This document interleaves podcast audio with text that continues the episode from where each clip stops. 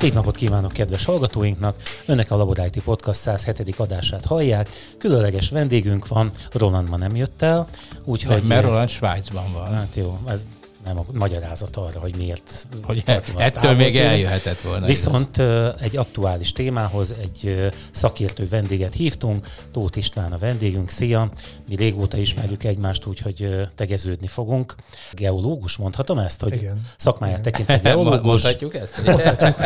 Jó, nem szerettem volna pontatlan lenni. Róla. Tehát geológus, és túl azon, hogy hát ugye mivel sokat beszélgettünk olaj, gáz témákról, és ugye sokat tanultam tőled. Jelenleg a Miskolci Egyetemen végzel valamilyen kutató munkát, arra nem tudok pontosan sokat, de abban bízunk, hogy el fogsz magyarázni nekünk néhány dolgot, illetve megvitathatunk veled néhány hírt arról, hogy Magyarország például képes-e a saját energia ellátására, hogy mi van ezekkel a magyar gázmezőkkel, és így tovább. Illetve hát egy másik témánk is lesz, ez pedig az időjáráshoz kötődik. Remélhetőleg felhívjuk ma megint Rázsi Andrást, és megtudakoljuk tőle, hogy mi az ördögért nem lehet megmondani azt, hogy fog-e az eső esni 20-án, vagy nem. Hát vágjunk is bele. Talán a legérdekesebb kérdés az ebben, hogy te hogy látod, te végeztél ilyen olaj, illetve gáz kutatásokat. Ilyet Magyarországon csináltál, vagy máshol? Hát én dolgoztam hazai területeken is, meg külföldön is. Azt kell tudni, hogy vannak még itthon is feltáratlan mezők, meg ugye folyamatos kutatás alatt vannak. Várj, várj, várj, várj. Honnan lehet tudni, hogy vannak feltáratlan mezők? Hát igaz, jó a kérdés, mert még mindig találnak. Tehát ugye a magyar kőolajkutatás már több mint száz éve folyik, és még a mai napig nem csak a hazai nagy ismert MOL NRT talál és kutat és dolgozik, hanem külföldi cégek is jönnek a hazánk területére. Ők hát koncesziós jog megvásárlásával ebben nem akarok nagyon belemenni. Tehát az a lényeg, hogy még van lyuknak hely az országban. Lyuknak tehát... hely is van, illetve a felszín alatt is van még mit hmm. keresgetni. Tehát van, van potenciál. Most hol, hol tartunk? Tehát most szerinted mennyi, mennyi van feltárva, illetve abból mennyi kiaknázható? Meg gondolom a kettő köz, az nem, nem feltétlenül ugyanaz. E, ez így van, tehát ami lent van ez a, a földtani vagyon, ebből ugye van egy kitermelhető készlet, vagy kitermelhető mennyiség. Nem akarok itt számokba nagyon belemenni, mert megmondom őszintén, hogy én sem vagyok otthon meg ezt találgatás. Én tizen, hát most már közel 20 éve vagyok az iparban, mai napig érintett vagyok benne. Amióta én dolgozok, mindig azt mondják, hogy a világ készletei nagyjából még egy 100 évre elegendőek. Ez a 20 év alatt nem csökkent. Tehát ugye ahogy a technológiák, illetve mindig a piaci helyzet határozza meg, fejlődik a technológia, illetve a modellezési rendszerek, így olyan dolgok is elérhetővé válnak, illetve a gazdaság aktuális állapota alapján olyan dolgokat ér, is érdemes kutatni, dolgozni, ami korábban mondjuk egy piaci helyzet miatt egy alacsony olajárnál nem éri meg. Most mivel fent van, így a drágán termelhető tengeri, vagy például a nem hagyományos tárolók, ez az unconventional néven futó dolog, ezeket is érdemes piszkálni aminek nyilván van sokféle megítélése, majd úgy gondolom, hogy erről is fogunk bővebben beszélgetni. Tehát akkor azért azt tényleg leszögezhetjük, ugye, hogy a mostani eh, energia mizéria oka az nem az, amin egy normális közgazdasági helyzetben bekövetkezik, hogy elfogyott a termék, hanem csak nem hozzáférhető, és ez ennek nem, nem eh, természeti okai vannak, hanem gyakorlatilag a háború, ugye, hogy most nem férünk hozzá a... Ezt sem mondanám így, mert nyilván Oroszország egy nagy gazdasági szereplő ebben az iparágban, de rajta kívül vannak még és ők is jelentősek. Csak hogyha az egyik beszállítói oldal esetünkben Oroszország részben, vagy szándékosan, vagy bármilyen úton, módon kiesik, ez befolyásolni fogja a piacnak az állását. Elszállnak az árak, van egy nagyfokú bizonytalanság. Ugye? Igen, de ők nem azért estek ki, mert elfogyott a nem, gázuk, nem, olajuk, nem, hanem abszolút, ez egy, ez egy politikai abszolút. helyzetnek ez egy politikai a, helyzet. a, az de eredménye. Ugye most nekem meggyőződésem az, hogy a, a világpiacnak az alakulása már az árak képzése, tehát ez már egy kicsit az összeesküvés elméletek irányába fogja vinni a témakört, de hogy azért ez nem mindig van valós kapcsolatban azzal, hogy mennyi a készlet, mennyire elérhető, stb.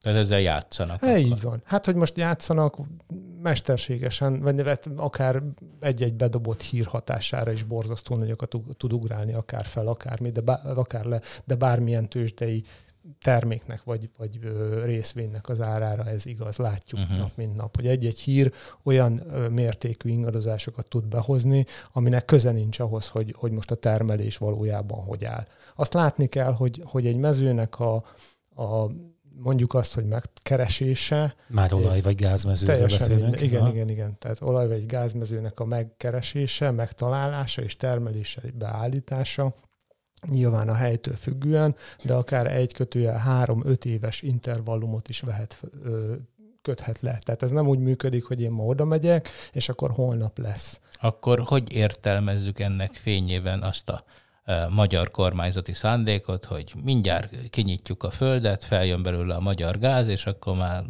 karácsonyra már azzal fogunk fűteni. Hát most a személyes véleményem az, az, hogy ez egy nagyon jó kampányfogás, tehát ezzel tudjuk eladni a dolgainkat, de ez nyilván az én véleményem. Valójában amivel az állam tudja segíteni a kutatás termelés hazai állását, azzal, hogy az engedélyeztetési eljárásokat megkönnyíti, gyorsítja. Nem nagyon fogja tudni, mert nagyon sok hatóság be van vonva, mert ugye itt akár természetvédelmi területek, akár felszíni vizek, akár lakott területek vannak érintve egy-egy mezőnek az elhelyezkedésével, mert ugye a földgáz kőolajtelepek nem kérdezték meg, illetve az emberek nem kérdezték meg a földgáz és kőolajmezőket, hogy akkor most ide lehet-e érdemes-e házat építeni, vagy itt majd kutatni fognak. Tehát így nagyon sok érintettsége van, és emiatt sok hatóságot végig kell járni, és egy ilyen engedélyezési eljárás magában akár egy fél évet, vagy annél több időt is magába foglalhat. És akkor még beszélni kell a terület tulajdonosairól is, hogyha mondjuk az én földemen van, vagy az én földem alatt van kőolaj vagy földgáz, ez Magyarországon nem úgy működik, hogy fogom, és akkor én lefúrok és termelem, mert az az enyém, hanem hogy ahhoz, hogy bányászati jogot, ez bármilyen nyersanyagra igaz, szerezzek, ehhez az államnak kell kiírni egy koncesziós pályázatot, amire a pályázók által beadott pályázatok elbírálásra kerülnek, itt vállalásokat kell tenni, amit kötelező érvényűek, ha nem teljesítek, akkor büntetések róhatók ki, illetve a kitermelt vagyon után én járadékot fizetek az államnak. Tehát amikor azt mondja valaki, hogy idejött az amerikai és ellopja a gázunkat, ez részben igaz, de nem teljesen, mert ő azért hatalmas pénzeket kifizet mind a, a koncesziós jog. Eladjuk neki a gázunkat, e, így az így igaz van. inkább. És úgy, hogy már elnézést, de az ő, hogy is mondjam, bigyókáját lógatjuk a családban, mert nem a magyar állam kockáztat azzal, mert azt kell látni, és egy picit itt, ha megengeditek, rákötnék a, a klímakérdés, vagy mi az időjárás előrejelzésre, és én abban a szerencsés helyzetben vagyok, hogy ott tanultam, ahol a, Rázsi András, Andrés. Hát az eltén végeztünk mind a ketten, csak ő meteorológián, én ugye geológusként, de hallgattam én is egy fél év meteorológiát, illetve modellezéssel mi is foglalkozunk. Nyilván az inputok meg az outputok egy picit másak, de a modellezési eljárásokban nagyon sok hasonlóság van. Tehát az, hogy itt megjósoljuk előre azt, hogy milyen lesz az időjárás, vagy fogunk-e találni szénhidrogént a föld alatt, ezt százszázalékos biztonsággal nem lehet megmondani, mert annyira komplex a számítási metódus az input és az output között, hogy egy minimális nem is azt mondom, hogy hiba, hanem információ hiány, bizonytalanság, vagy bizonytalanság oly mértékben kihat a végeredménybe, hogy ezt nem lehet egészen biztosra tudni. Na most ugye volt egy klasszikus, még talán a kommunizmusban ment ilyen filmesztétikai vagy filmgyártási kérdés, amikor megkérdezték a, az év végén az elszámolásnál filmkészítőket, hogy hány film volt sikeres, és hány nem, és mondták, hogy hat film sikeres volt, négy nem. És mondták, hogy hát na azt a négyet nem kellett volna leforgatni. Ez pontosan így van. Hát az olaj... csak négy lett volna sikeres, és kettő. Így nem. van. Tehát hogy igazából az olajiparban is pontosan ugyanígy van, hogy az, hogy, hogy viszonylag jók az adataim, nem garancia arra, hogy biztos, hogy találni fogok ott bármit is. Hmm. Illetve... Na most csak szabadat ne felejtsd, de ugye mondtad, hogy amerikaiak jönnek, hogyha most jól értettem, az oroszoknál is például az egy, az egy igen nagy probléma, hogy szóval ez, ez egy elég bonyolult technológia, egy olyan összetett ipar, hogy, hogy egy bizonyos technológiai fejlettségi szint alatt nem is nagyon lehet kibányászni őket. Tehát, hogy ők nem csak a cuccaikat hozzák ide, hanem azt a know is, amivel ezt ki tudják szedni, amivel például az oroszok nem rendelkeznek. Ugye egy csomó mindent azt mondták, hogy Hát ugye láttuk, hogy az északi áramlat leállt, mert hogy a turbinát azt Kanadában javítják. Tehát, Igen. hogy magyarul ők nem nagyon, nem, szóval azért nem, nem olyan egyszerű dolog ez az olajbányászat, meg ez a gáz kitermelés, gondolom. Van, és nagy, pontosan a komplexitása miatt. Tehát alapvetően nem is a know itt a kritikus Ez még egy csővezetéket sem tudnak jelenleg az oroszok megcsinálni. I, hát mert ugye a beszállítói kör, tehát mindenki specializálódott valamilyen tevékenységi körre, és ugye maga az ipar úgy épül fel, hogy egy-egy fúrás és utána egy termelési folyamatnál nagyon sok beszállítóval dolgozik, de ez a bármelyik iparterületre ugye igaz. És onnantól kezdve, hogy az ellátási láncnak bármelyik szeme kiesik, a rendszer nem tud működni. És most akkor gondoljunk csak arra, hogy keresztbe fordul egy tankerhajó, a nem tudom melyik csatornán. Szóval igen. igen, igen. Nem voltam, mindegy. De hogy ö, tehát ugye ennyi pontosan elégséges ahhoz, hogy hiába van ott a tudás, hogyha nincs hozzá alkatrész. És ez fordítva, hogy hiába van alkatrészem, ha nincsen hozzá tudásom. De és akkor, akkor bányászat, tehát akkor úgy tűnik, hogy a magyar, magyar vagyont, már hogy ilyen földgáz és kőolaj vagyont, azt kitermelni nem olyan egyszerű, tehát ehhez kellenek olyan technológiák, amelyekkel mi nem rendelkezünk, meg egy olyan kockázati tőke, amelyik furkál lyukakat, nyilván nem össze-vissza, hanem átgondolja, megfizet téged, és a akkor, és akkor az, itt húrjátok, itt húrjátok, és akkor jön Palkó, és azt mondja, ha itt nem volt semmi, repülsz. Uh-huh. Szóval, hogy akkor, akkor leásnak, mondjuk legyen gyors most az engedélyeztetés, majd nem tudom, háborús nemzetbiztonsági vészhelyzet, és akkor nem érdekelnek a, a, a városok, vizek, stb., hanem fúrjatok és adjatok gázt, akkor ez, ez úgy mennyi idő alatt kerülhet tényleg a magyar kájhákba? Hát én a felszín alatti, tehát az, kell látni, hogy ezek külön területek, a felszín alatti és a felszín fölötti rendszer. Tehát az, hogy lefúrjuk a kutat és azt megvizsgáljuk abból, kiderül, hogy van-e abba a kútba, vagy azon a, a részen bármilyen hasznosítható ö, szénhidrogén, azt hogyha az engedélyezésekkel együtt vesszük, nagyjából egy fél év, egy éves idő alatt meg lehet csinálni.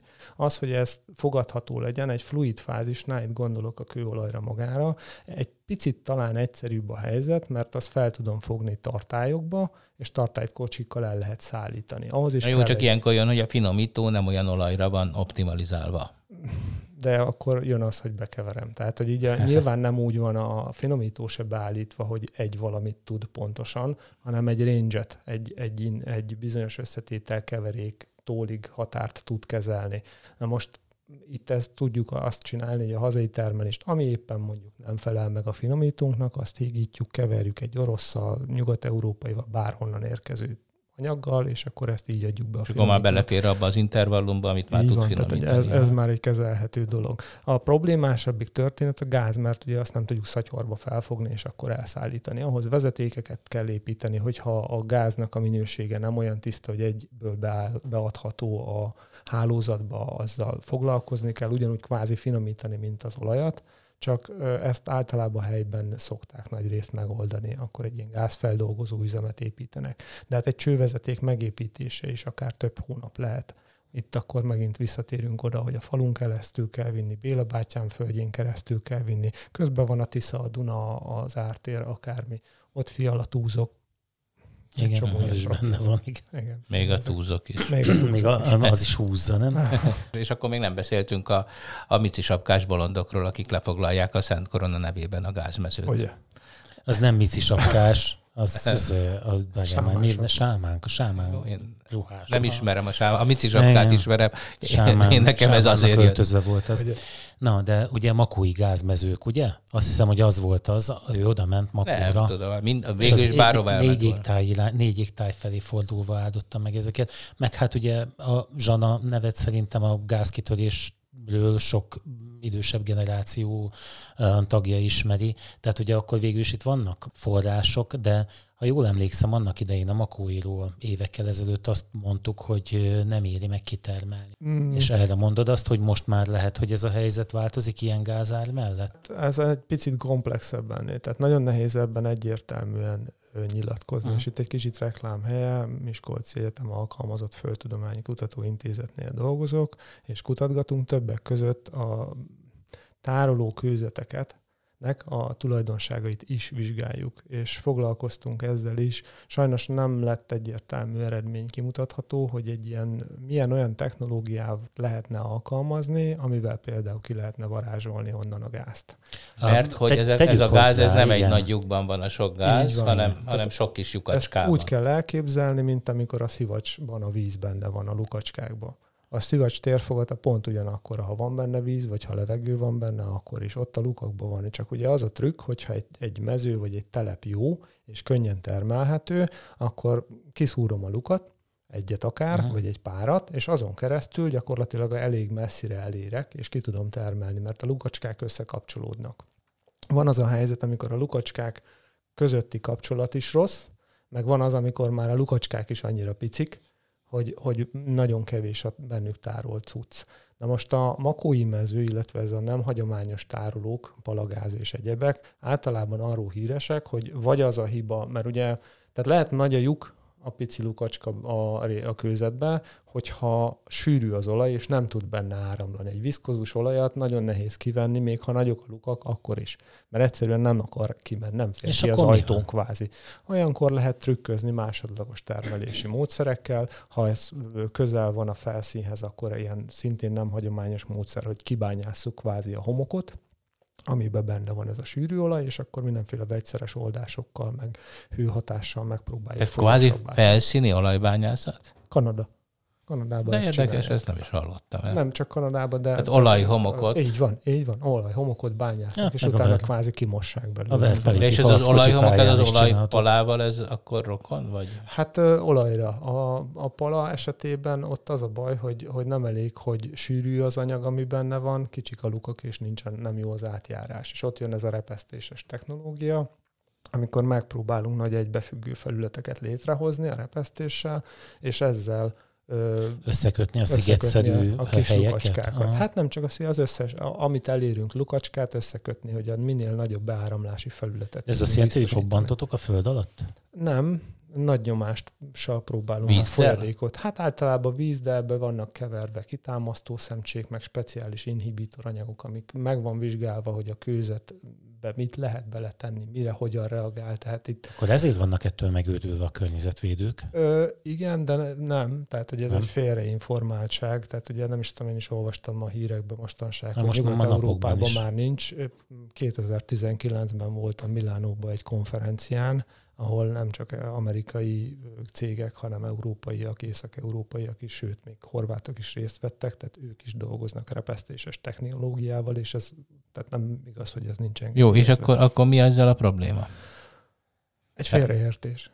Tehát akkor, se, de akkor nem igaz az, hogy megsüllyednek a városok, nem. eltűnik az ivóvíz. Hát valamilyen, azt, hogy eltűnik az jó víz, az nem igaz, az teljes mértékben nem igaz. Tehát most Magyarországra visszatérve egy makói árok, tehát a vízadó rétegeink nagyságrendileg ezer méternél mélyebben már nem nagyon van ivóvízkészlet, amit hasznosítunk. És ahol ti barmoltok? Ahol mi játszunk, barmolunk, hívjuk így, repezgetünk, robbangatunk, a makói árok esetében 4-5 ezer méterről beszélünk. Uh-huh. És Ehhez akkor ott képest... nem csináltok olyan lyukat, amikor elhagyjátok, ahol befolyik az ezer méterre fölötte levő nem, víz, és eltűnik. Nem, nem. hát természetes utánáramlás van, de ugye itt jön be az engedélyezés kérdés, meg a szakembereink, tehát azért a száz éve dolgozunk, magyar, több mint száz éve dolgozunk Magyarországon az iparba, azért ez alatt némi tudás felhalmozódott, tehát egy kúttervezési fázis, méretezések, mind ki van találva olyan mértékben, és szem előtt vannak tartva azok, hogy se az ivóvízbázis, tehát itt elvileg az nem történhet meg, hogy az egyik rétegből a másikra bármi bemenjen.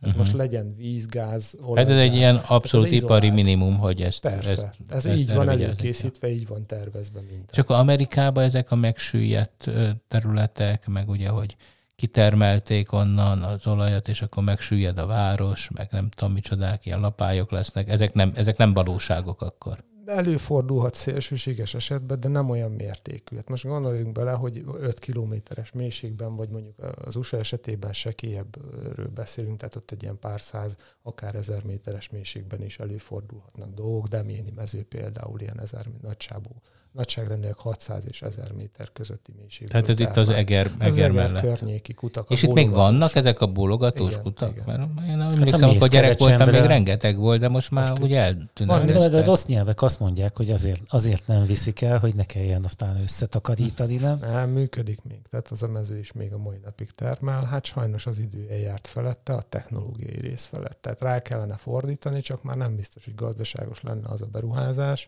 Hiszen már egy csomót kivettek, nem? Igen, de nagyon sokat kivettek, tehát többszörösét az eredetileg becsült modellezett mennyiségnek már sikerült kitermelni belőle. Akkor csak... Tehát és kutatás de... is folyik még itt a környéken? Környéken sem. Hát mindig van egy ilyen beindulás, hogy akkor most megnézzük, csinálunk, vagy csinálunk. Hát mi már nem, de a MOL hogy csinál, mert ugye ez a molnak a területe, hogy újra értékelik, újra értelmezik, valamit kezdenek vele, de aztán ez mindig elhal. Hát most, hogy mi lesz a jövő? De ugye így lett meg. nekünk szalóki forrásunk, hogy igen, keresték igen, a kutat, igen. ugye? Hát de hajdúszoboszlói gyógyfürdő is így lett. Meg gyakorlatilag mondhatjuk az Alföld összes ö, hévizes kutyára és termálfürdőre, hogy ez mind olaj vagy szénhidrogén kutatásnak az eredménye mellékterméke. Mondjuk így, igen. Azt felsziszentek, mondtak egy cifrát, megint forró vizet találtuk. Megint forró víz.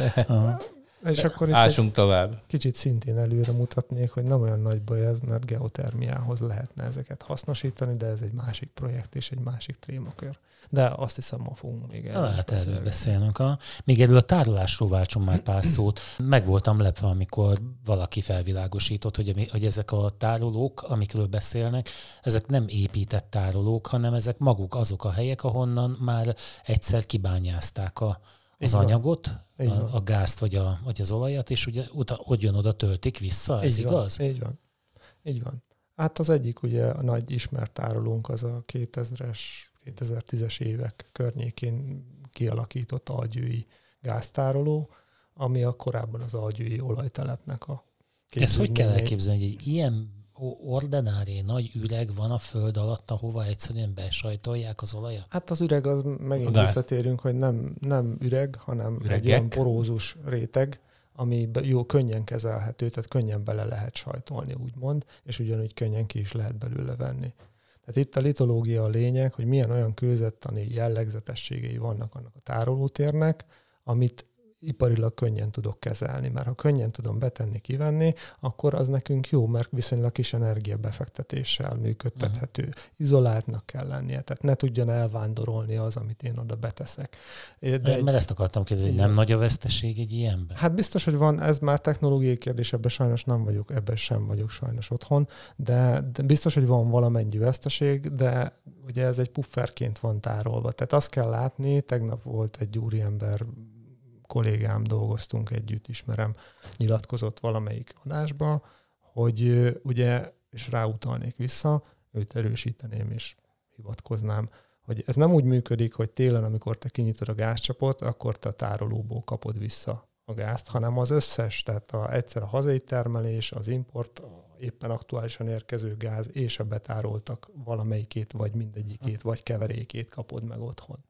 Tehát ez, ez, egy bányaként működik. Tudom, olyan, mint hogyha egy, egy kút lenne. Így van, csak ott, ott tudod, hogy mennyit fogsz tudni belesajtolni, illetve mennyit fogsz tudni kivenni belőle nagyságrendileg. Hát illetve ilyenkor jön megint a kormány, aki azt mondja, hogy vegyél ki többet, mint amennyit a technológia engedne, ugye, mert ha jól értem, kell benne lenni egy minimális nyomásnak, hogy... Hát ha nincs hogy, benne nyomás, nem jön ki.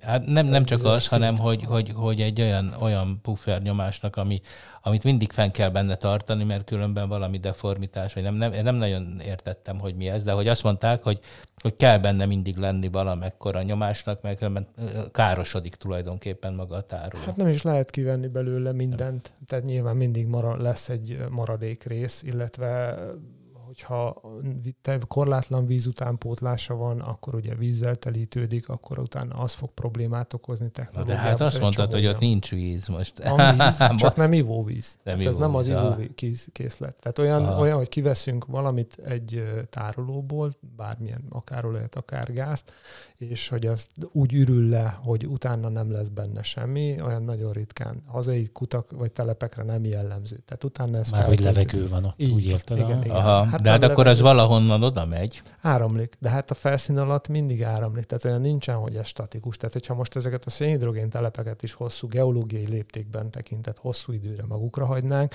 egy idő után a szénhidrogén is elillanna, vagy lebomlana bennük. Tehát ugye ez nem maradott örökre. A, a mi képünk az, hogy az az univerzum, az a bolygó, amin lakunk, az van, az egy pillanatnyi állapot ebben az állapotában. Kontinensvándorlások, hegységképződések és a többi, és a többi. Az, ahol ma van szénhidrogén, az mondjuk egy pár millió évvel ezelőtt nem volt, és ha így hagynánk, egy pár millió év múlva nem lenne.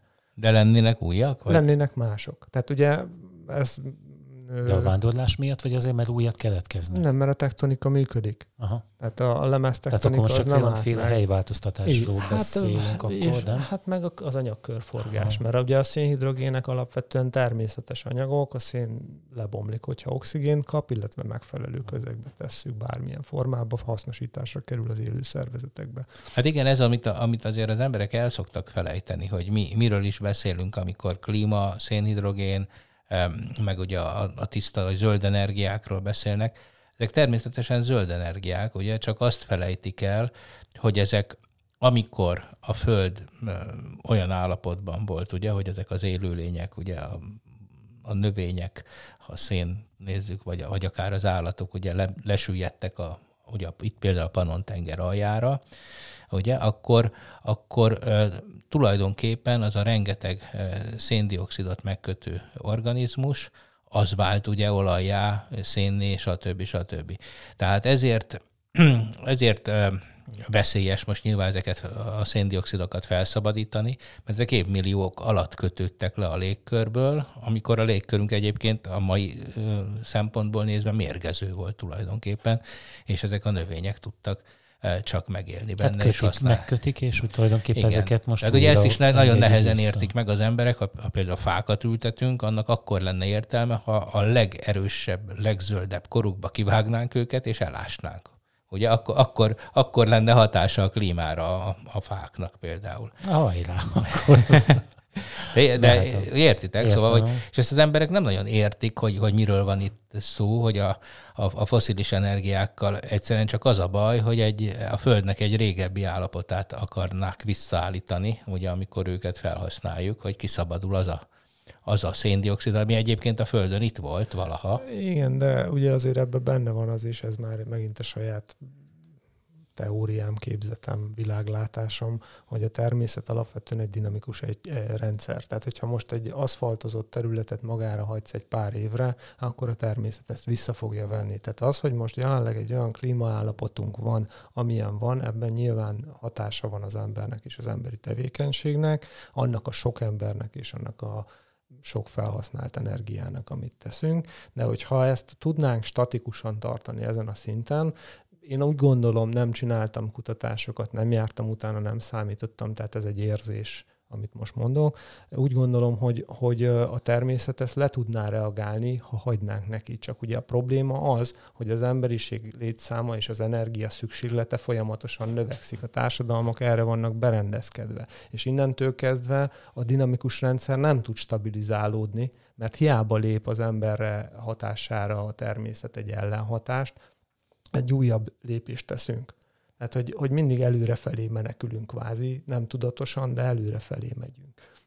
Ami szükségszerű az emberi létünkből, csak ezt a természet nem tudja tartani ezt a lépést. Hát illetve, léptékben. illetve valószínűleg mi is részei vagyunk a természetnek, tehát ebből a szempontból a természet azt csinálja, ami a dolga, változik, igen. és természetesen önpusztító, de hát akinek van egy kis fogalma az entrópiáról, meg igen. a termodinamika második főtételéről, az tudja, hogy, hogy az bizony a, a világ az a pusztulás felé halad. Ja, igen. Mindig minden igen. szét akar esni.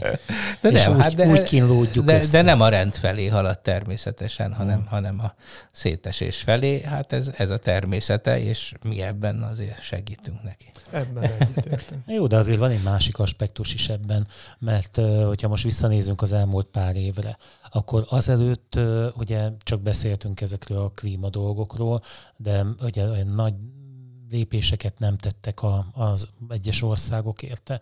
Voltak különféle kisebb, de nem igazán hatékony dolgok.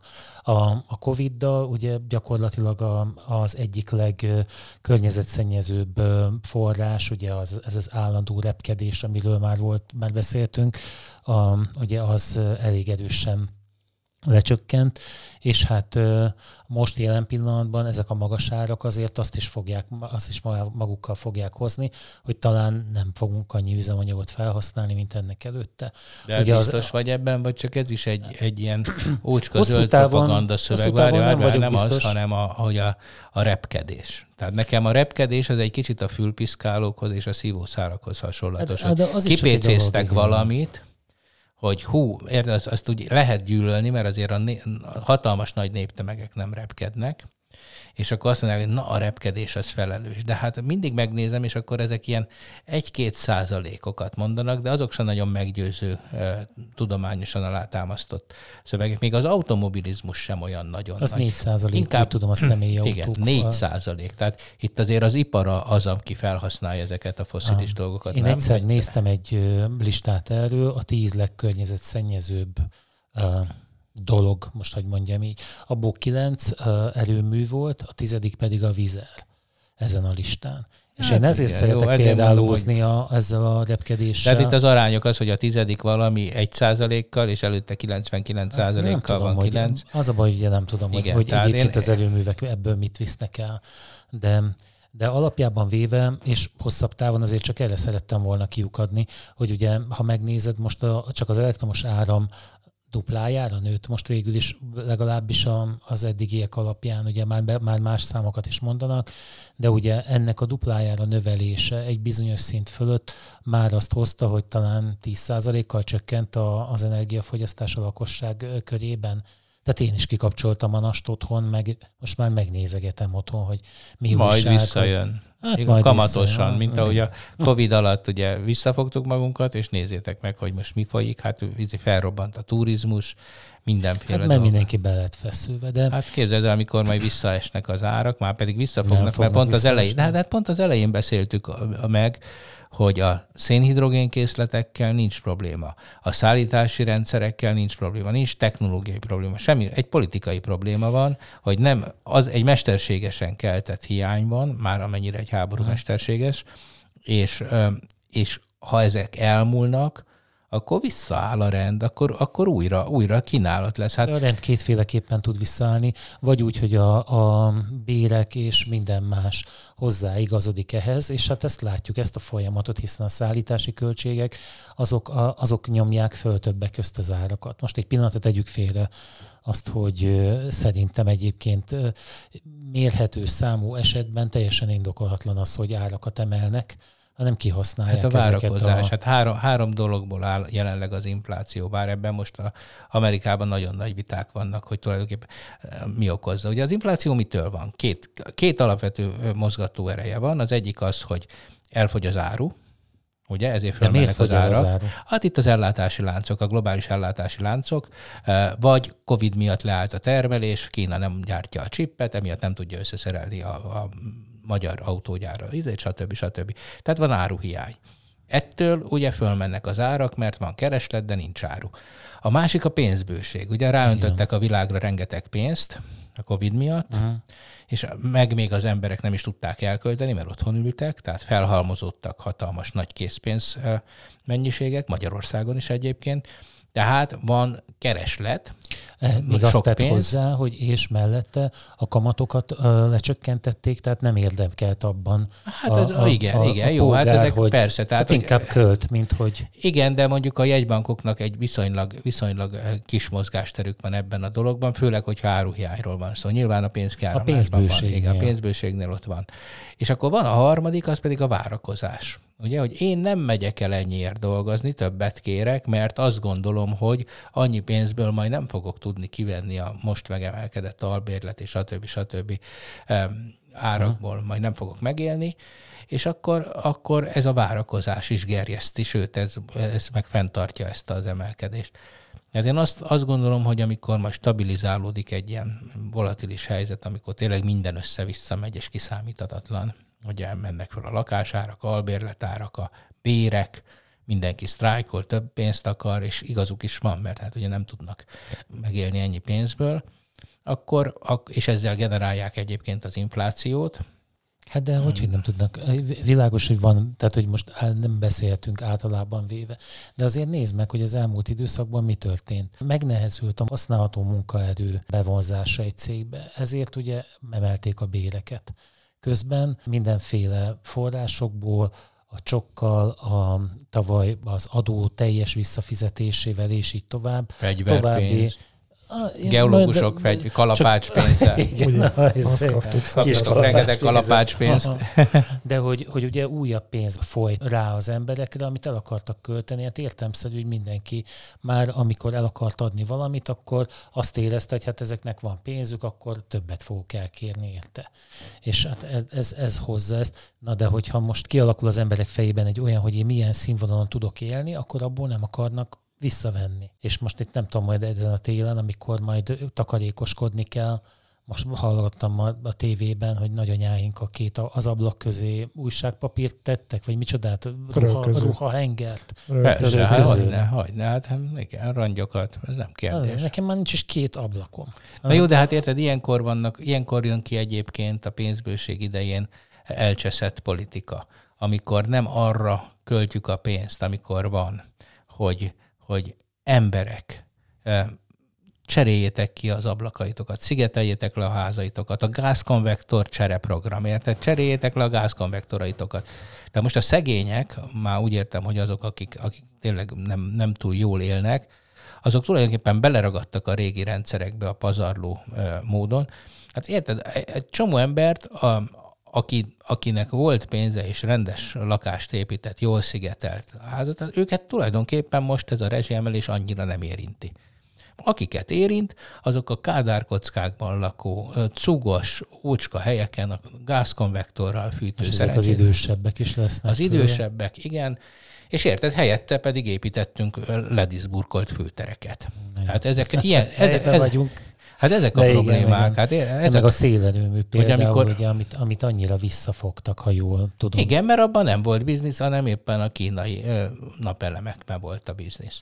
Tehát amikor van pénz, akkor lehet izének lenni, nagyfiúnak, meg, meg mindenféléket, akkor lehet csekonicskodni, csak hát ilyenkor derül ki, hogy, hogy ezek a, a strukturális pénzek, amikor tényleg a struktúrákat kellett volna megváltoztatnunk, ugye ezeket hülyeségre költöttük. Emlékeztek 90-ben minden faluba gázt vezettek be. Emlékeztek? De Ez volt a polgármester. Volt a hát nem hát az, de nem az volt, mert akkor is mondták emberek, hogy emberek szennyvizet kellene építeni a faluba. Az a jövőkép. Azzal hogy fűtesz? Hát azzal nem tudott a polgármester élni, hogy hát én már nem akarok fát vágni. Ez volt. Ugye a gáz az maga volt a jólétnek a szimbóluma. De mit gondolsz ez? Hát a szennyvízzel is lehet fűteni.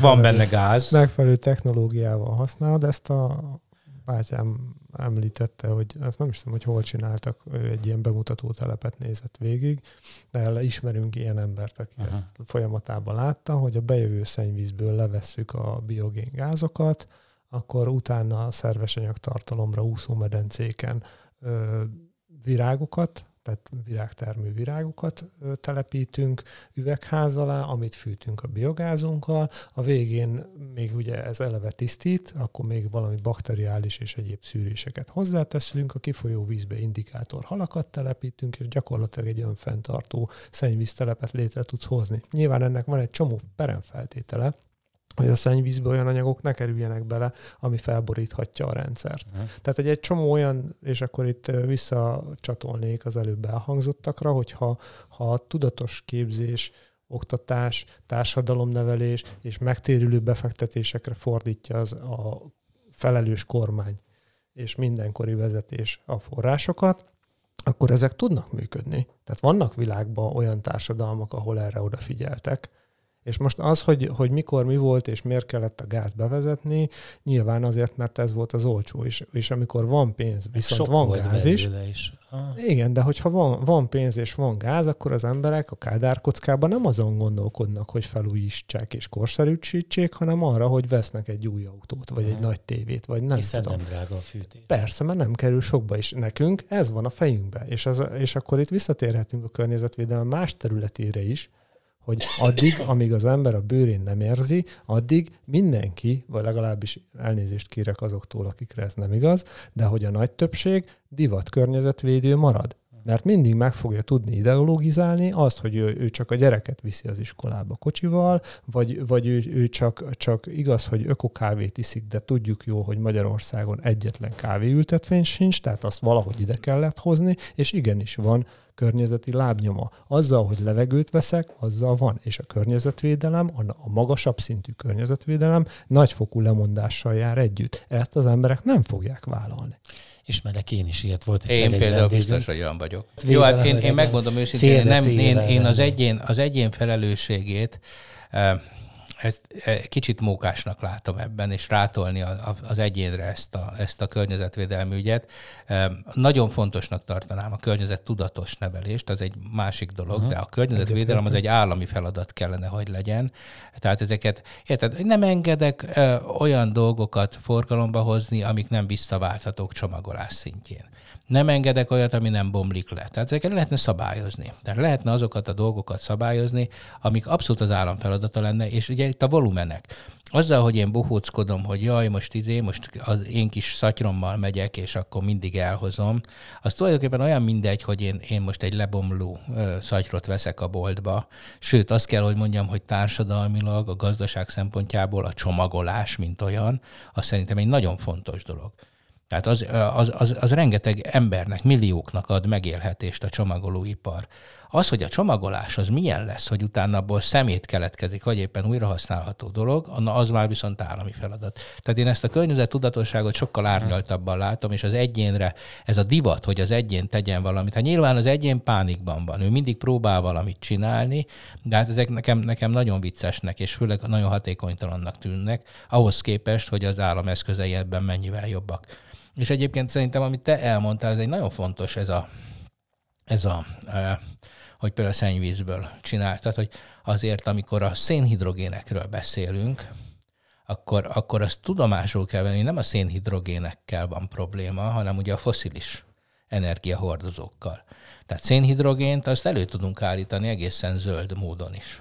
Ugye, mert az energiasűrűséggel van mindig a gond, hogy amikor bohóckodunk a, ezekkel az akkumulátoros autóinkkal, meg amit nem hát ugye nevetséges ahhoz képest az energiasűrűség, amit egy szénhidrogénbe tudunk tárolni. Ugye, hát egy liter benzinben mennyivel több energia van, mint egy liter akkumulátorban. Ugye azért liter áramban, nem? Hát azért, azért cipeljük ezeket a hatalmas és nehéz fémekkel. Minden borzasztó technológiák, tehát tényleg borzasztó technológiák egyébként ezek. Szóval, és viccesek. Szerintem néhány száz év múlva így nagyon röhögve fogják nézni, hogy mi mit képzeltünk el környezetvédésnek, hogy, hogy ilyen akkumulátoros autókkal rohangáltunk. Szóval a, a szénhidrogének azok, azok nagyon fontos energiatárolók lehetnének, mint ahogy tényleg a szennyvízből ugye ki is lehet nyerni mindenféle gázokat, meg, meg termőföldet lehet csinálni, de a, a foszilis energiákkal valószínűleg egy kicsit csinyán kell bánni, mert azzal ki, kiengedünk egy szellemet a palackból. Azt a szellemet, ami egyébként az él, élővilágra veszélyes, hát ezt látjuk. Ebben teljesen igazad van, de ez nagyon messzire nyúló kérdés. És a probléma alapja, ez megint az én személyes véleményem, az, hogy ö, ha megnézed, mondtad azt, hogy a csomagolás mennyi munkaerőt vesz fel, mennyi embernek biztosít megélhetést. Akkor nézzük meg a, az anyagi, most nagyon szélsőségeset fogok mondani, de az anyagi forrásoknak és a rendelkezésre állásnak az eloszlását. És akkor itt visszamehetünk oda, hogy a szénhidrogénekre átkötve ezt a kérdést, hogy addig mondjuk termő kukoricából, mert ugye általában ebből állítanak elő valamilyen szénhidrogénszerű dolgot, aminek látjuk, hogy azért vannak Hát vagy valami energiafüvet, de az a lényeg, hogy termőterületet hát, használnak rá. Termőterületet használjunk arra, hogy közlekedhess te vagy én, úgy, hogy közben a társadalom egy jelentős része meg éppen, hogy az éhhalál küszöbén áll. Hogy ez egy ilyen nagyon fura dolog, és akkor ez visszatesszük oda, hogy beszélgetünk környezetvédelemről, beszélgethetünk környezetvédelemről, és ha megnézed, szerintem ma a környezet, az a fajta tudatos zöldség, amit én egy kicsit hiperzöldségnek is tartok, az egy olyan luxus, amit az átlagember nem tud megengedni magának. Viszont ez is nonsens, mert annak, aki a csomagolóanyagot gyártja, neki a mindennapi megélhetéséhez szükséges ez, Közben az, aki zöld és nem veszi meg ezt az anyagot, ő neki meg igazából nincs is szüksége arra, amilyen van. Tehát, hogyha az egyenletes eloszlás, most ez persze egy nagyon nagy vízió és nagyon messze mutató dolog, és nem hiszek abba, hogy ez megvalósítható, de egy ideális világban, ha elosztjuk a forrásainkat egyenlő mértékbe, vagy egyenletesebb mértékbe, inkább így fogalmazok, akkor sokkal kisebb a kontrasztot, kevésbé kell csomagolóanyagot gyártanod, mert nincs szükség annak az embernek arra, hogy munka, ilyen jellegű munkát végezzen kvázi égbérért, mert meg tud élni más úton, módon létezik megoldás rá. És ugye ebbe ez a nagyon nehéz, hogy most egy nyugati társadalom mondhatja azt, hogy a felzárkózó világot így úgy amúgy támogatja, de addig, amíg ezeket a nagymértékű különbségeket nem tudjuk valamilyen szinten közelebb hozni egymáshoz, és akkor a hazai energiaárakra is le, lehet ezt fordítani, hogy azoknak fog ez igazán problémát okozni, akik alapvetően nagyon kellemetlen helyzetben voltak már ezelőtt is. És ugye, amíg ez az olló ennyire szét van nyilva, addig jó megoldás nincs. Hát igen, csak itt, hogy, hogy mondjak valami biztatót, akár neked is. Szóval azért a felvilágosodás óta őrületesen kimutatható az a trend, hogy ez az olló hogy záródik. Tehát azért még, még a mi e, életünkben megvolt az, hogy hány millió ember éhezett, ma már alig van éhező a Földön. Az elhízás sokkal súlyosabb probléma ma a Földön, mint a, a, a éhezés.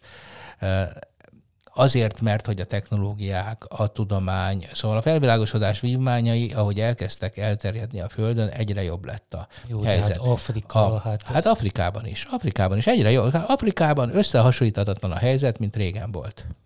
Afrikában Értem. sokkal jobban élnek az emberek. É, egyetértek ezzel, viszont a probléma, akkor itt visszatérünk az egyén kérdéséhez, hogyha te ezt Magyarországon ma valakinek től megkérdezed, aki szerintem gondolkodó lényként részt vesz a társadalomban, hogy ő most jobban éle, mint tíz évvel ezelőtt, vagy hogy érzi az olló nyitását inkább ez a kérdés, akkor nem, az fog, nem ezt fogja mondani. Mert jelenleg 400, nem tudom én hány ezer forint az átlag fizetés ma Magyarországon, mutas nekem 30 embert a közvetlen környezetedben, mondjuk nem a közvetlen környezetedben, békésben, nyírségben, aki ennyit keres.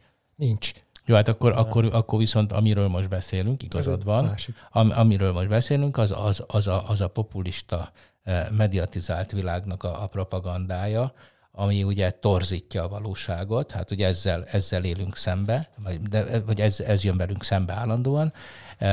Ez, ez persze, hogy, hogy Egyébként ez rájátszik erre az apokaliptikus várakozásra. Nézd meg, az összes populista rohadék az mindezzel támad, hogy itt a világ vége, régen minden jobb volt, most nagyon rossz a világ, holott kimutatható, hogy sokkal jobb a világ. Tehát azok az emberek is, akik egyébként azt mondják, hogy azért régen mennyivel jobb volt, azokról tudjuk, konkrétan tudjuk, hogy rosszabb volt. Hamarabb meghaltak az emberek, rosszabb volt az ellátás, stb. stb.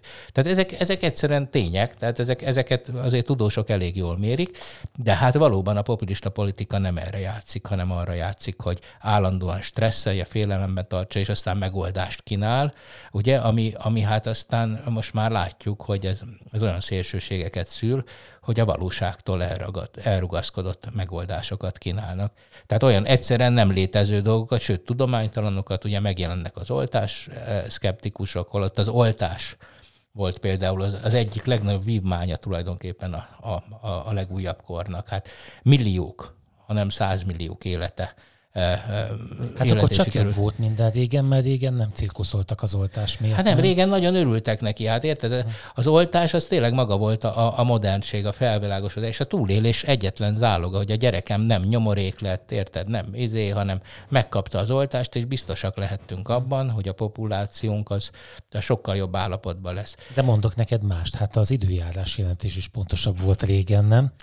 Na hát az meg a, a másik, hogy ugye régen az időjárás jelentés teljesen pontatlan volt, most sokkal pontosabb, és mégis szídjuk, ugye? Én Sőt, nem így emlékszem különben. Én, én most érzem úgy, hogy nem nagyon találgatják. Hát mert, ezt, mert, mert hallgatod a kormány sajtót. Én, nem? De, most na, ne kérdezzük meg András, a szakembert. Hívjunk, hívjunk fel, fel egy békát. És akkor kezdjük azzal, hogy Szerinte régen jobb volt az időjárás jelentés. Hát ha még ilyen, hát lehet, hogy elkapták. Nem, nem az van, hogy összeszedték a éjszaka Nem, egyeztettem vele. Még, még, még szabadlábon igen. van? Bár ő kiírta, hogy ő fizika tanár. Ő fizi, fizika tanár vagyok, fizika tanár vagyok.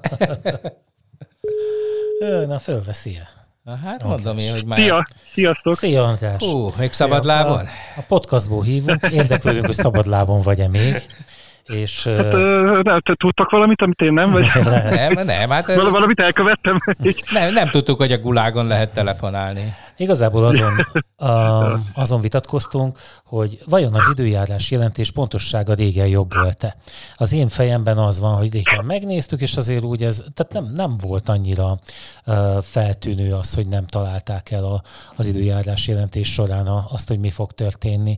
Aztán később talán, mint hogyha mondhatnánk ezt, hogy, hogy ez a helyzet romlott. Te nem így látod? Nyilván a 20 esetre gondolsz, gondoltok. Nem, nem, az általában, hogy, általában beszélünk. A... Nem. Hogy úgy általában, igen, igen. De most ez egy örök probléma, én mindig szoktam mondani, hogy a meteorológia az nagyon pontos, csak az emberek gyakran nem értik azt, hogy, hogy, hogy mi az, amit mondunk.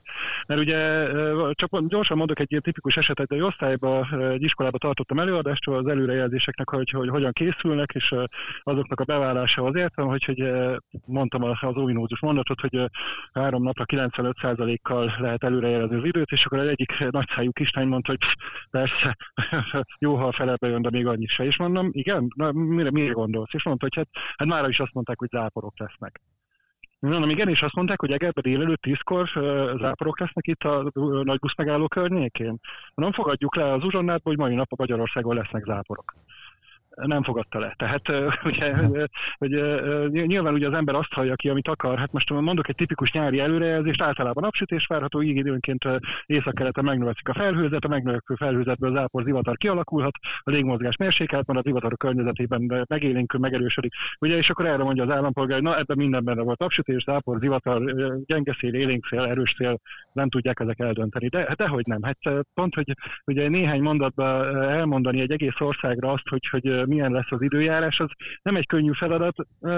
Hozzáteszem, azért... hogy, hogy a közoktatásnak jobban kell, oda kellene erre figyelni. Tehát igenis része kéne, hogy legyen a, egy, az, hogy az időjárás jelentés értelmezése a valamelyik tan- tantárgynak. Hát ahol én tanítok, a része. De hát ha, ha jól veszem kell, nem az időjárás jelentés értelmezése, hanem egyáltalán a tudományos gondolkodás megértése.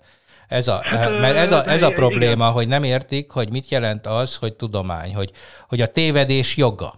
Ugye ma, amikor a politikusok szerint az az ember, aki mindig megmondja a tutit, a többi az, az nem ember, hanem egyszerű szélhámos rohadék, Érted? Ebben a pillanatban egy tudós, aki, aki definíció szerint ugye nem, nem mondja meg, hogy, hogy, hogy mi van, hanem csak, csak azt mondja, hogy hát ő így gondolja, ezt várja, ezek jöttek ki az adataiból, ugye ennek nem, nem ismerik el a, a, a, az, hogy ha képtelen pontosat mondani, akkor ő egy komolytalan ember a mai standardek szerint. Hát sajnos igen, és ez most nem feltétlenül csak a, a, a politikában, hanem úgy, úgy általában ezt azért tapasztalom, tehát, tehát tényleg hogy a szakmából kifolyólag is, meg, meg azért azért sok minden mással kapcsolatban is, tehát nem feltétlenül csak egy időjárás előrejelzése kapcsán, hanem, hanem úgy általában a tudomány kapcsán, hogy, hogy nagyon gyakran hallom ezeket a nagyvonalú megjegyzéseket, hogy hát oldják meg, hát ők a tudósok, hát oldják meg, hát, hát persze, hát az ember elvégez egy egyetemet, és akkor tud mindent is. Ugye, hát most bocsi, organizáltam. Tehát, tehát igen, igen, igen, hát meg kellene tanulni, hogy, hogy a, a tudománynak igenis vannak korlátai. A, De itt azért... a, a borzasztó sok lehetőség mellett. Szóval, szóval minden mellett, amikor meg kritizálja valaki a tudományt a Facebookon, és, és kiírja az okostelefonján, hogy a tudomány mennyire nem tud semmit, hát hogy is mondja, az finoman szólva is ironikus. De azért két dolog dolgozik még ebben a, a kérdésben. Az egyik az, hogy ugye a, mondjuk, hogy egy 30 évvel ezelőtti időjárás jelentés elkészítésének folyamatát megnézzük, akkor azért az sokkal kevésbé volt támogatott, mint manapság. Nem csak arra gondolok, hogy a mai időjárás jelentés elkészítések során szuper számítógépeket lehet igénybe venni, hanem itt van például ez a, mi ez a, a rendszer, amiben uh, egy csomó kamera van, hőmérő szétszórva most már szinte a, a világ minden részén, és időkép, ugye? Az például valaha, jól emlékszem, ennek alapján működik. A másik pedig, a másik szempont, amire még utalhatnál, vagy, vagy elmondhatnád a véleményedet, hogy a klímaváltozás ugye mint hogyha felerősödni látszana, és mint hogyha ezt a fajta munkát megnehezíteni az, hogy, hogy a, egy, egy kicsit hisztis lett az időjárás, nem? Tehát, hogy változékonyabb, mint, mint az előtt volt. Te hogy látod ezt? Na, itt most több dolog hangzott el egyszer, akkor megpróbálok egyesével reflektálni. Hát először is ugye a maga az előrejelzés az mindig abból indul ki, hogy, hogy mi van most. És az, hogy megtudjuk, hogy mi van most a légkörben, ahhoz ugye nyilván mérni kell, és hát bizony ezek a, ezek a, a, a műszerek, ezek, ezek egyre pontosabbak lettek, egyre jobbak lettek, egyre, egyre több, többet.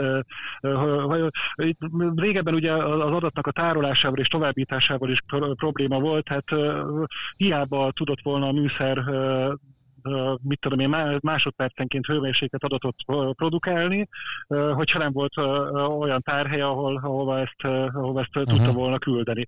Most már, most már nagyon jó felbontású adatok vannak, de még mindig nem elég jó a felbontás, és az előrejelzés az valóban ilyen modelleken keresztül megy, tehát le van modellezve a légkör, és, és a, a mérési adatokból, ugye a légkör dinamikáját ismerve, tehát nem tudjuk azt, hogy mi van most, és akkor ismerve azt, hogy, hogy, hogy, hogy hogyan szokott ezután változni, úgymond, hogy most ilyen nagyon egyszerűen fogalmazva, ugye megpróbáljuk kiszámítani, hogy akkor mi lesz később. Tehát most nyilvánvaló, hogy ha elejtek egy biliárdgolyót, és azt kérdezem tőled, hogy mi fog történni három másodperc múlva, akkor pontosan megmondod, hogy hova fog esni az a golyó. Hogyha ráejtem egy másik biliárdgolyóra, akkor még már bonyolultabb a dolog, de meg tudod mondani, hogy mekkora körben, fog majd az a két golyó elhelyezkedni. Hát, hogyha nyolc golyót ejtek egymásra, akkor már, akkor már nyilván bonyolultabb a feladat, de, de hogy ugye mindig abból kell kiindulni, hogy mi van most. Tehát, hogy milyen magasról indul az a biliárd golyó, és mennyi van és belőle. Pontosan de, hogyan helyezkednek el a többiek. És, és pontosan hogyan helyezkednek el, és hát ugye itt jön az a, a történet, hogy képzeljünk el ezer biliárd golyót, amit függőlegesen felfüggesztek, és egyszer elengedem, és azt mondom, hogy aki 642 az uh, hol fog elhelyezkedni.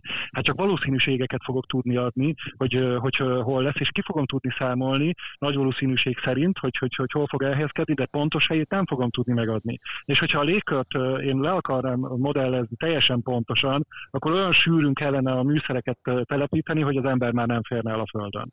Tehát nagyjából erről van szó. Jó, és éppen ezért ugye, ugye, ugye itt becsülni kell, tehát, tehát úgymond, úgymond, hát nem, nem szeretném azt a szót használni, hogy butítani, de, de hát meg kell alkudni azzal, hogy, hogy bizonyos kevesebb adatból, adatból kell nekünk dolgoznunk, és ezért mindig lesz egy kis bizonytalanság az előrejelzésekben. András, még azért azt, azt azért csak el kellene mondanod, szóval azt nem úszod meg, hogy jobb lett az előrejelzés, távolabbra látunk az időben. Pontosabb lett. Pontosabb lett, mint régen volt, tehát erre egy igen nemet kérek. Igen, pontosabb lett. Hát pontosabb nem látunk, de, de, de pontosabb lett. Aha, tehát körülbelül ugyanolyan messze látunk. Akkor a Ferinek volt egy fél mondata, ami szerintem elég fontos, hogy, hogy hektikusabb lett a légkör, tehát a modellek nagyobb instabilitást mutatnak, mint régebben volt, vagy, vagy ezt csak mi érezzük, ez egy szubjektív dolog? Nem, valóban változik az éghajlat, és ennek most már teljesen egyértelmű, hogy emberi oka van, tehát antropogén eredetű ez az De hogy kiszámíthatatlanabbá teszi az előrejelzéseket? Ne, nem mondanám, tehát, tehát ez, ez, ez még, hiszen mindig a mostból indulunk, és ez folyamatosan monitorozva van a légkör, de... De, de, de, de, de hogyha nagyobb, nagyobbak a, a változó, változási képessége egy rendszernek, érted, hogy nagyobb amplitúdok között mozog, akkor nyilván nehezebben számítható ki a jövő. Tehát a növeli a bizonytalanságot, ez, a, ez az én ideám. Igen, eh, hát ilyenkor van az, hogy, hogy, eh, hogy elég alázatnak kell lenni egy kutatóba, és ki kell mondani, hogy nem tudok rá válaszolni. Tehát eh, ez, nyilván vannak kollégák, akik ezt vizsgálják. Én most így első blikra azt mondanám, hogy, hogy mivel ugye folyamatosan megy a monitorozás és az előrejelzés is, és folyamatosan mennek a számítások, ezért olyan nagyon nagy változásnak ilyen szempontból nem kéne lennie. Hát nyilván nehezebb a feladat, de, de, de nagyon nagy változásnak nem kéne lennie de nem, most, most már megfogtatok, utána fogok kérdezni. a kollégáknál. Igaza volt a miniszternek, hogy kirúgta a OMS vezérkarát, vagy nem? Hát egyelőre még ugye azok arról szólnak a hírek, hogy nem ezért. Hogyha mégis ezért, az azért tett a vezérkar kirúgva, mert nem tetszett az, hogy, hogy esőt jósoltak és az nem jött be, akkor nem volt igaza. Uh-huh.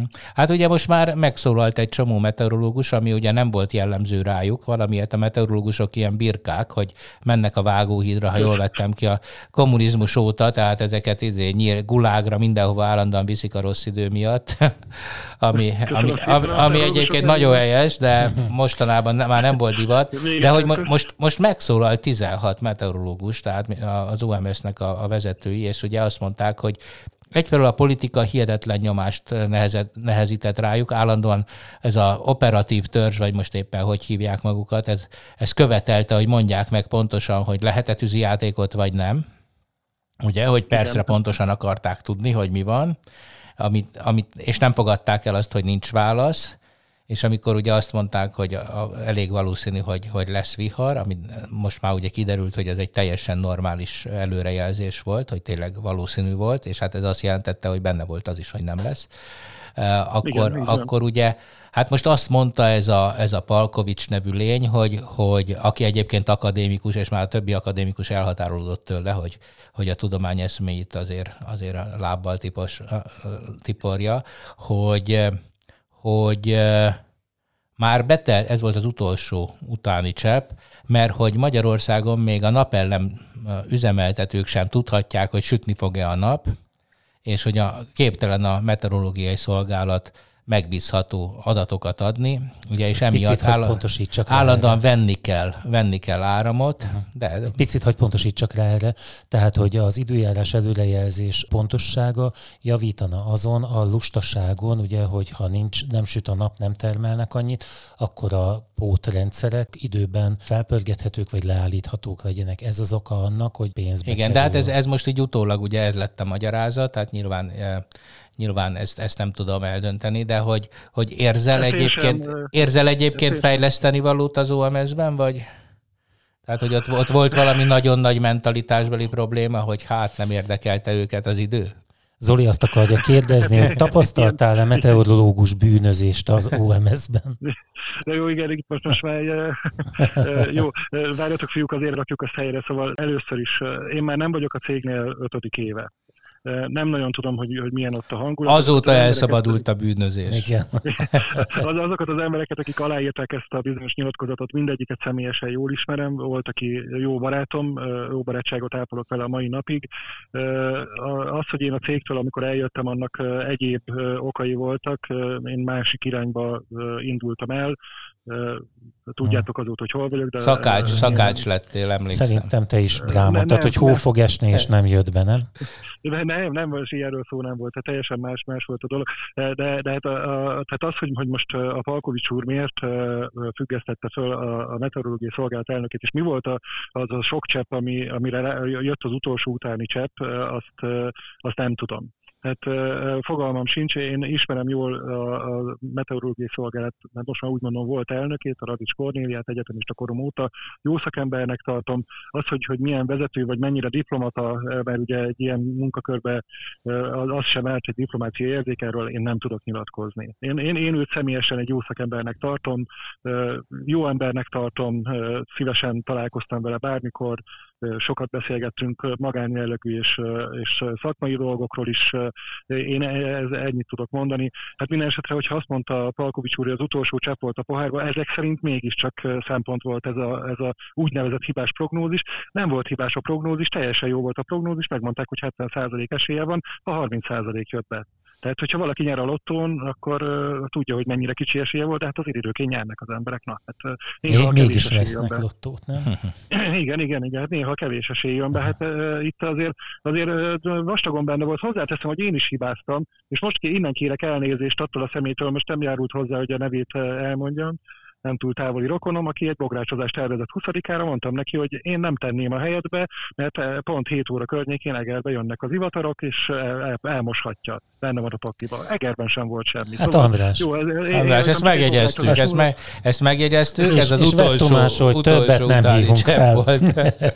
Most ez volt az utolsó csepp, akkor Az, hogy ez egy ilyen ön, ön, önbeismerő, őszinte feltáró vallomást tettél, hogy mikor ismerted meg a gonoszt, aki Igen. ürge, ürge, ürge jelent meg. időjárás jelentést adott neked át. Ez, ez enyhítő körülmény, úgyhogy a maximum halált fogunk érni rá. András, köszönjük Ennek szépen, hogy fölhívhattunk. További szép napot neked. Köszi, szia. köszi, szia, szia. Szia, köszi, szia. Azért elkacarászunk itt ezen, beszélünk erről, de azért van ennek egy másik oldala is. Ez az állandó felelősségkeresés. Tehát szerintem itt... Bűnbak, nem felelősség, hát, ez bűnbak. A, meg kell hozni egy döntést, és ha az idő szorít, és meg kell találni a felelős. Szerintem a, ebben a bizottságban mi volt az? A, a, operatív, operatív törzsben ugye meghozták a, a döntést ez alapján. Ha igazuk lett volna, akkor senkinek nem lett volna problémája. Ha visz, így ugye most jelen pillanatban ők maguk is számonkérésre számíthattak, ez az egyetlen menekülő útjuk. És pedig figyelem, ne tegyünk már úgy, mintha ezek tök nem, természetes dolgok lennének, és nem, ezt, nem hogy, minden hogy erővel le kellene csapni az ilyen rohadékokra, akik, akik a tudományt így járatják Értem, le, és, és alá játszanak ennek az egész ócska, hülye világnak, ahol de Trumpok nem vannak. Dehogy nem, ez nem, pont ez erről, erről szól. szól. Ez az oltásról szól, ez a hülyeség ez térnyeréséről szól, nem ez a tudományjal szembeni frontális támadásról ez, szól. Ez arról szól, hogy egy augusztus 20-a volt már, amikor viszont a fordítottja történt ennek. És nagyon kellemetlen lett volna az, hogyha ha véges vihar lesz, és mondjuk én nem emlékszem, hogy akkor volt halott. Igen. Ó, öt öt, öt ember meghalt akkor. Igen, Na, igen. most az milyen, milyen érvrendszert adna az ellenzék kezébe, ugye azt mondanák, hogy lám. De nem, hát az, ott akkor ez elismerték, nem akarják. hogy, hogy az egy... egy, nem így látjátok? Egy kérdés. Igen? Akkor vontak-e felelősségre valakit? Ilyen szinten, nyilvánosan. Nem, Tudtok-e róla? Bocsánat, így nem, kérdezem. Én, nem, ut- én utána, erre. nem utána néztem, olvastam nem, nem, nem történt. De nem történt, történt felelősségre vonás, akkor is a, azt hiszem, hogy pont a, vagy az OMSZ-nál, vagy a tűzoltóságnál, ott a szervezés. De nem, ott, ott, a, a, ott, ott jó volt a jelentés. A mondták, hogy, mondták, hogy, volt, hogy lesz csak vihar, nem csak nem vették hangosan, figyelembe. Nem, vették, nem mondták nem elég hangosan, és nem azokat az embereket tájékoztatták róla. Katasztrófa védelemnél leváltottak. Igen, igen. És utána rehabilitálták is, mert hogy a szervezés hiányosságaként jött fel, hogy nem volt egy olyan egységes koordináció, hogy ezt a számot kell felhívni, hogyha gond van, és akkor ő ezt kiközvetíti az illetékes elvtársaknak. Igen, ott már ugye, látták előtte most, egy órával, hogy hatalmas zivatar lesz. Hatalmas és, és ezt jelezték is. Na de most itt akkor visszatérve erre, amit te mondasz, Feri, hogy Igazándiból itt az a probléma, hogy egy operatív törzs azért lett kinevezve, hogy ezt a döntést felelősségteljesen megmondja. Nem de, meg, de felelősségteljes döntést hoztak. Ők hoztak egy felelősségteljes döntést, de ezt a felelősséget tovább hárítják. Úgy, Amikor kiderült, hogy ez nem volt itt, megalapozott. Itt ez a probléma. Nem, Na de mi, mi történt? A döntés is az, hogy most el lesz halal, ha el lett halasztva egy héttel. Na bum, hát akkor most hát elnézést, mit tudunk mondani erre? Azt, hogy, hogy az ájtatos ünneplés napján, most egy kicsit sarkítom ezt a dolgot, nem volt tűzijáték. Nem robbantottak föl kell... nagyon nehéz fémekkel teli Igen, de hogy, egy, de, de, de, hogy az ünnepet egy héttel később tartod meg, ezt én nem látom olyan totál problémának, amit Hát te nem, nem, nem de, de a hívek, érted? Én szerintem a hívek De sem. nem, de, de hát ezt, ezt nem, én A ezt... szocializálós helyemen nem emlegette senki, hogy ez, hogy mekkora szemét. Persze, ott, ott, ott éppen nem, mert ott a... nem hülyék vannak, de nehogy azt hitt, hogy ez most már nem, nem eszkalálódott ez a dolog. Te hallottál hát, ilyet? Hogyne, hogy, hogy, hogyne, hát a kormánypárti sajtó azonnal fejeket követelt, hát azért az OMS vezérkar menesztését megelőzte egy hetsz kampány ne tegyünk úgy, mintha két napig nem arról szólt volna a, a, a vérsajtó. Olvastam vagy, ezeket, de vagy, én nem hogy, hogy, hogy, ezt ki belőle. Hát, hát, hogy, de azért a vége mégis az lett, hogy én, Én meg voltam lepve, én, én megmondom neked, hogy én hogy elrontotta az ünnepünket. ezer forintba is fogadni, hogy, hogy ilyen nem történik. Hát ez, ez, de ennek nem is lett volna lett szabad volna. megtörténni. Persze, hát itt mindenki nem, tette nem normálisan a dolgát, és, és, csak a végén a hisztéria, hogy nem elmaradt a feltámadás. Nem ezt ígérték, érted? Fel kellett volna emelkedni a, szentségnek. most szombaton, semmi Hát, de az már nem olyan. Az, az, az, az, az, az a, a mitosznak a rombolása. Európa legnagyobb tűzijátéka. A világ leg... Izé, mit, emlékeztek, hogy mi volt? Ne tegyünk már hát úgy, mint hogy csak akkor lenne baj, hogyha most... Jó, de ez egy szakrális eseményé transformálták uh-huh. ezt a dolgot hogy nálunk nincs probléma, mi felrobbantjuk azt a rengeteg petárdát, mi ünneplünk, izé. 50 év múlva majd az akkori Vágó István kvízműsorban fogja kérdezni, hogy miben volt más ennek az évnek a tűzijátéka, mint a többi. Augusztus 20-a, 27-ére esett. Igen, az ez, november 7-e melyik, melyik évben esett augusztus 20-a, 27 Igen. Azért még egy ké- utolsó kérdés egy geológushoz. Tehát akkor mit gondolsz, hogy új magyar gáz mikor kerül a csövekbe szerinted? Friss új magyar gáz. Friss. Az Sose a... látott, amit nem visszadugtak. Így, így már helyes, de ez nap mint nap kerül. Mert minden nap van új. Tehát minden de ami gáz, új, ami új, kijön, új mezőről. Aha. Hát a sajtót is tudom én is csak idézni, hogy ők azt mondják, hogy itt már decemberben jön majd a frissen megtalált borzasztó nagy gázmezőnek a termelése, ennél többet én sem Hát, ha nem, hanem. akkor figyelj, sütünk neked reszelőt a, a kenyérbe, amikor gondolom, Igen, a, gondolom a geológusok hát lesznek a következő. Operatív terv, Hát reméljük, hogy ez az árakra is hatással lesz, és hogy megkönnyítünk majd ezzel kapcsolatban. Egyelőre sajnos azért ez a bizonytalanság, ez nem jó híreket gyereket szül. Remélem, hogy nem hát valami hát home office-ból fogunk megint majd de a legfontosabb, hogy, hogy azt kell mondani tényleg mindenkinek, hogy nyugi. Tehát senki ne pánikoljon fogja egy kicsit vissza magát, a fogyasztását, készüljön Senkit egy nem kicsit, hagyunk ne. az útszélén. De az emberek ne azt eszkalálják ezt a helyzetet. Nem tudom, a John Oliver show szoktátok-e nézni, most például nagyon jó volt a bicikli hiány, ugye, hogy a, a bicikli hiányt a zöldek okozták, és az inflációhoz mennyit hozzátesznek. Mert felvásárolták a bicikliket? Pontosan elkezdtek hisztériázni ugye a izé alatt, a Covid alatt, és ugye mindenki rémülten ment azonnal biciklit venni, azok is, akik nem is tudtak biciklizni, és ugye az lett a vége, hogy Amerikában hihetetlen biciklihány volt, aminek az lett az eredménye, hogy négy-ötszörösére drágultak a biciklik.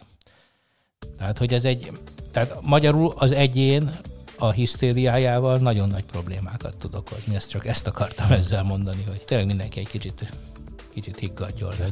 Na mi is higgadjunk le, akkor két hétre. Sziasztok! Sziasztok! Sziasztok!